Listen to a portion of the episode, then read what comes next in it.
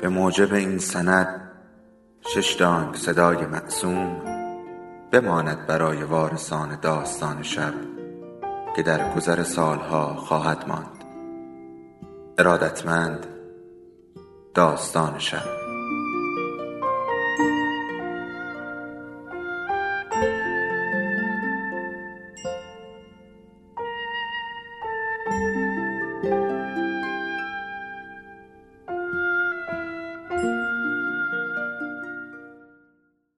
یکی بود یکی نبود.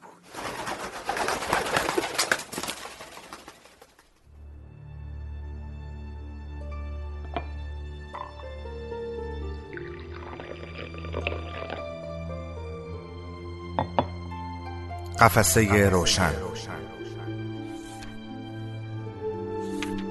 هر هفته جمعه شب ساعت یازده از داستان شب براتون کتاب می‌خونیم و اون کتاب رو معرفی می‌کنیم. شاید بهانه بشه تا کتاب رو بیشتر در دستای همدیگه ببینیم. خوش آمدید.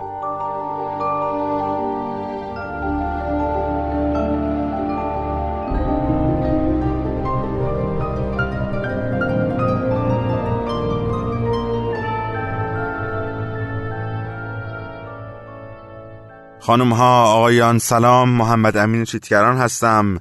جمعه شبتون بخیر باشه و سیزدهمین برنامه قفسه روشن رو تقدیم شما می‌کنم.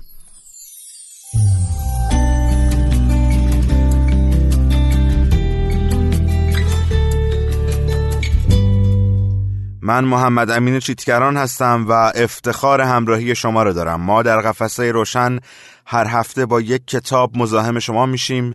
اون کتاب رو به شما معرفی می‌کنیم قسمتی از اون کتاب رو می‌خونیم و در انتها شما رو دعوت می‌کنیم به خرید و خوندن اون کتاب.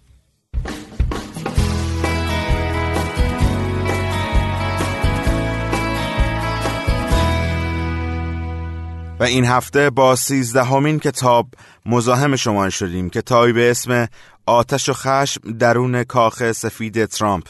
نوشته مایکل ولف ارزم خدمتتون که این کتاب آتش و خشم کتابیه که خب زمانی که در آمریکا چاپ شد بسیار بسیار سر صدا کرد. پشت پرده کارزار انتخاباتی دونالد ترامپ رئیس جمهور ایالات متحده بود. و خب از اونجا که واقعا در بین ناشرین ما و در بین قانون نشر کتاب ما قانون کپی رایت اونقدر وجود نداره یهو چندین ناشر شروع کردن به ترجمه این کتاب و فکر می‌کنم الان نزدیک 16 عنوان از این کتاب با نشرهای مختلف و با ترجمه های مختلف در بازار هست. من یک نگاهی که انداختم واقعیت در بین ترجمه ها کتابی این کتاب رو که انتشارات تیسا ترجمه کرده ترجمه آقای یاسین قاسمی. به نظر من در بین بقیه ترجمه ها ترجمه قابل فهمی بود و قشنگتر بود. برای همین تشویقتون می‌کنم که این کتاب رو بخونید. خیلی کتابه. به نظر من نمیشه گفت داستانی روایت سیاسی اجتماعی بینظیری از زمان کارزار انتخابات تا انتخاب دونالد ترامپ به عنوان ریاست جمهوری و اتفاقاتی که افتاده و بعدها. اتهاماتی که به آقای ترامپ زدن بابت همدستی با روسیه برای برنده شدن در انتخابات و غیر از اون رابطه نامشروعش با زنان و مجریان و بازیگران آمریکایی همه اینها تقریبا در این کتاب با توضیح داده شده و کتاب توسط مایکل ولف نوشته شده. مایکل ولف یکی از نزدیکان آقای ترامپ بود و در کمپین انتخاباتیش هم بود و بعدها وقتی که ایشون رئیس جمهور شد با ایشون اختلاف پیدا کرد و از کاخ سفید اخراج شد و آقای ولف هم این کتاب رو نوشت. بنده قسمتی از این کتاب رو برای شما می‌خونم و بعد بر میگردم و همراه شما هستم.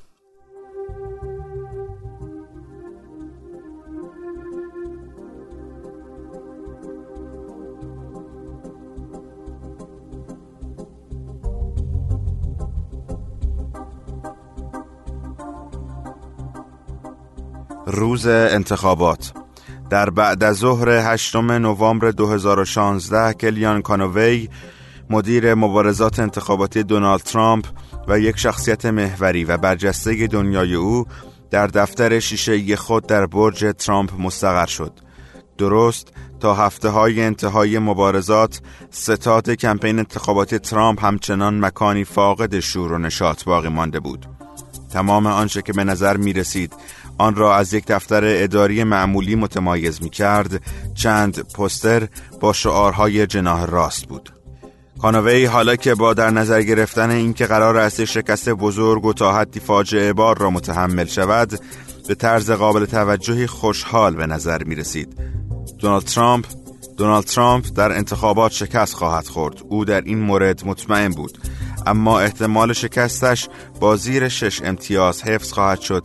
که به نوبه خود یک موفقیت قابل توجه محسوب می شد و در این مورد شکست غریب الوقوع مسئولیتی را متوجه خود نمی‌دانست.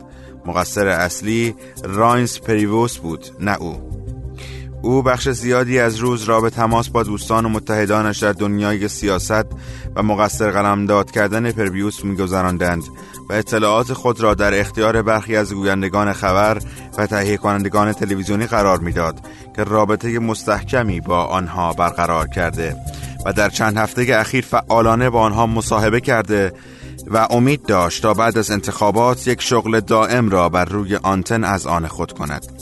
از زمان پیوستن به کارزار انتخاباتی ترامپ در عواسط جوان با احتیاط روابط مناسباتی را با آنها شکل داده بود و با صدای مبارز و قابل اطمینان کارزار انتخاباتی تبدیل شده بود.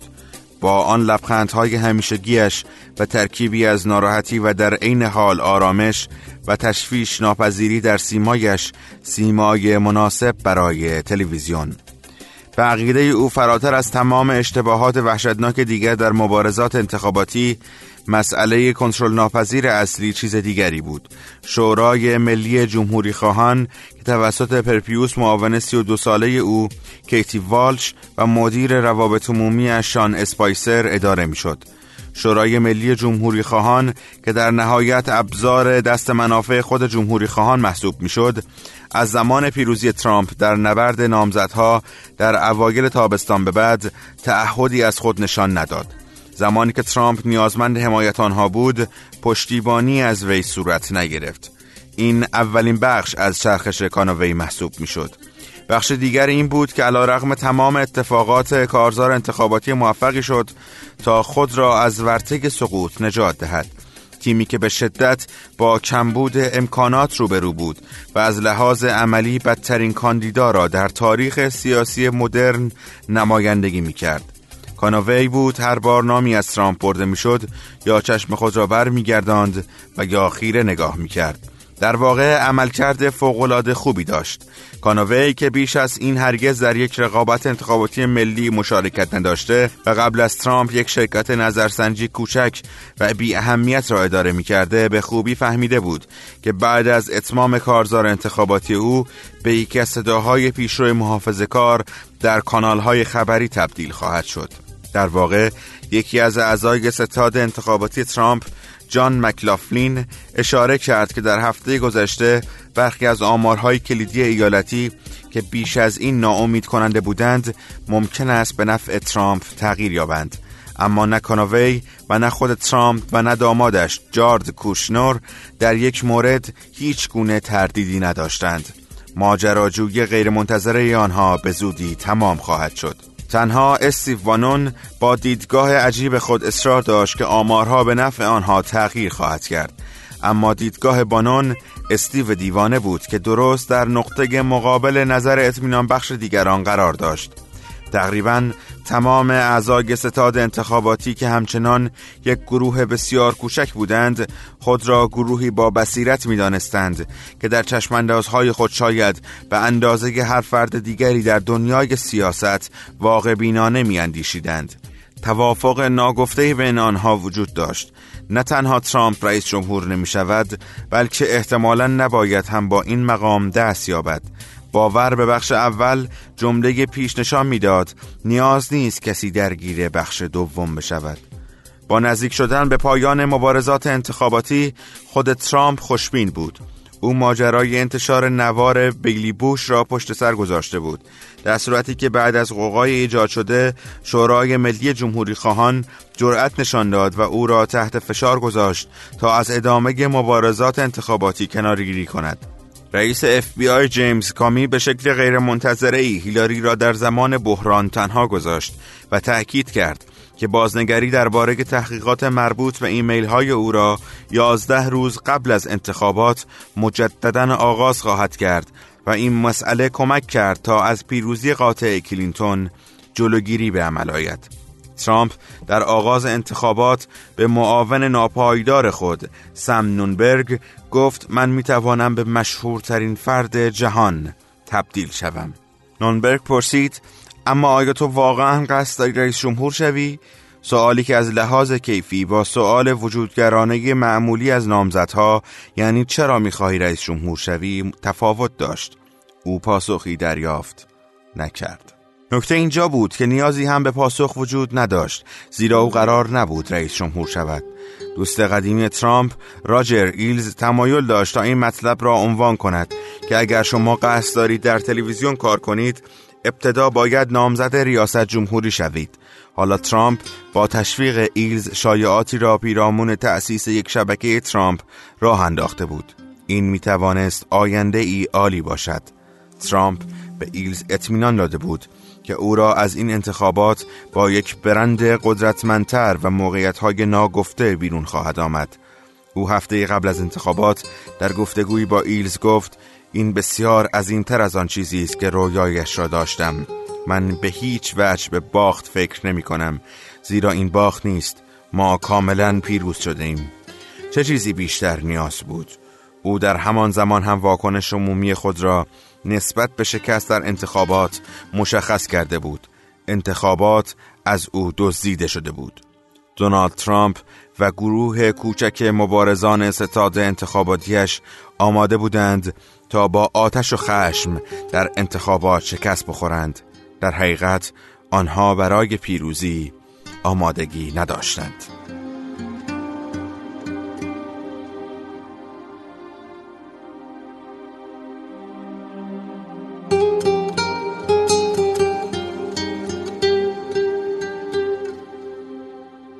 گوشه ای از کتاب آتش و خشم درون کاخ سفید. نوشته مایکل ولف ترجمه یاسین قاسمی و که توسط در واقع انتشارات تیسا چاپ شده برای شما خوندم. پشت جلد این کتاب قیمت هست 39900 تومان.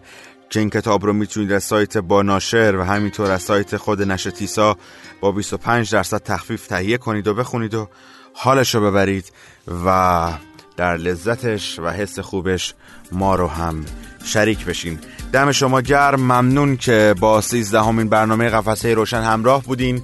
خیلی مخلصیم. امیدوارم که هفته آخر خورداد براتون هفته بسیار بسیار بسیار خوبی باشه و این رو هم یادم رفت بگم اول برنامه و انتهاش میگم که عیدتون مبارک. امیدوارم که عید فطر به شما مبارک باشه. دمتون خیلی گرم. مخلصیم. شبتون بخیر.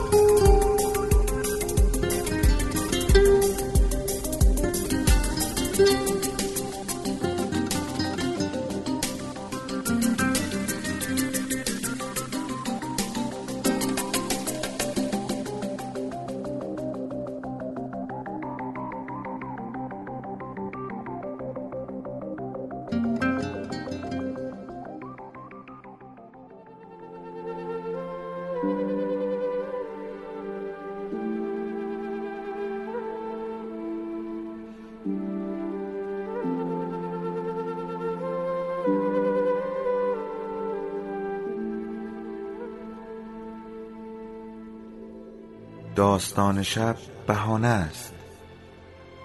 برای با هم بودن دور هم نشستن شنیده شدن.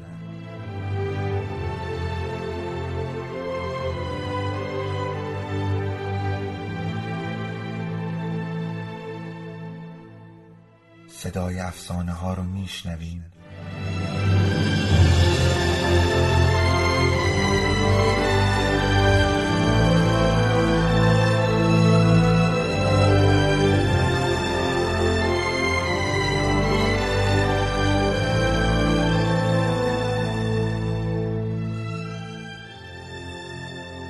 شبتون بخیر.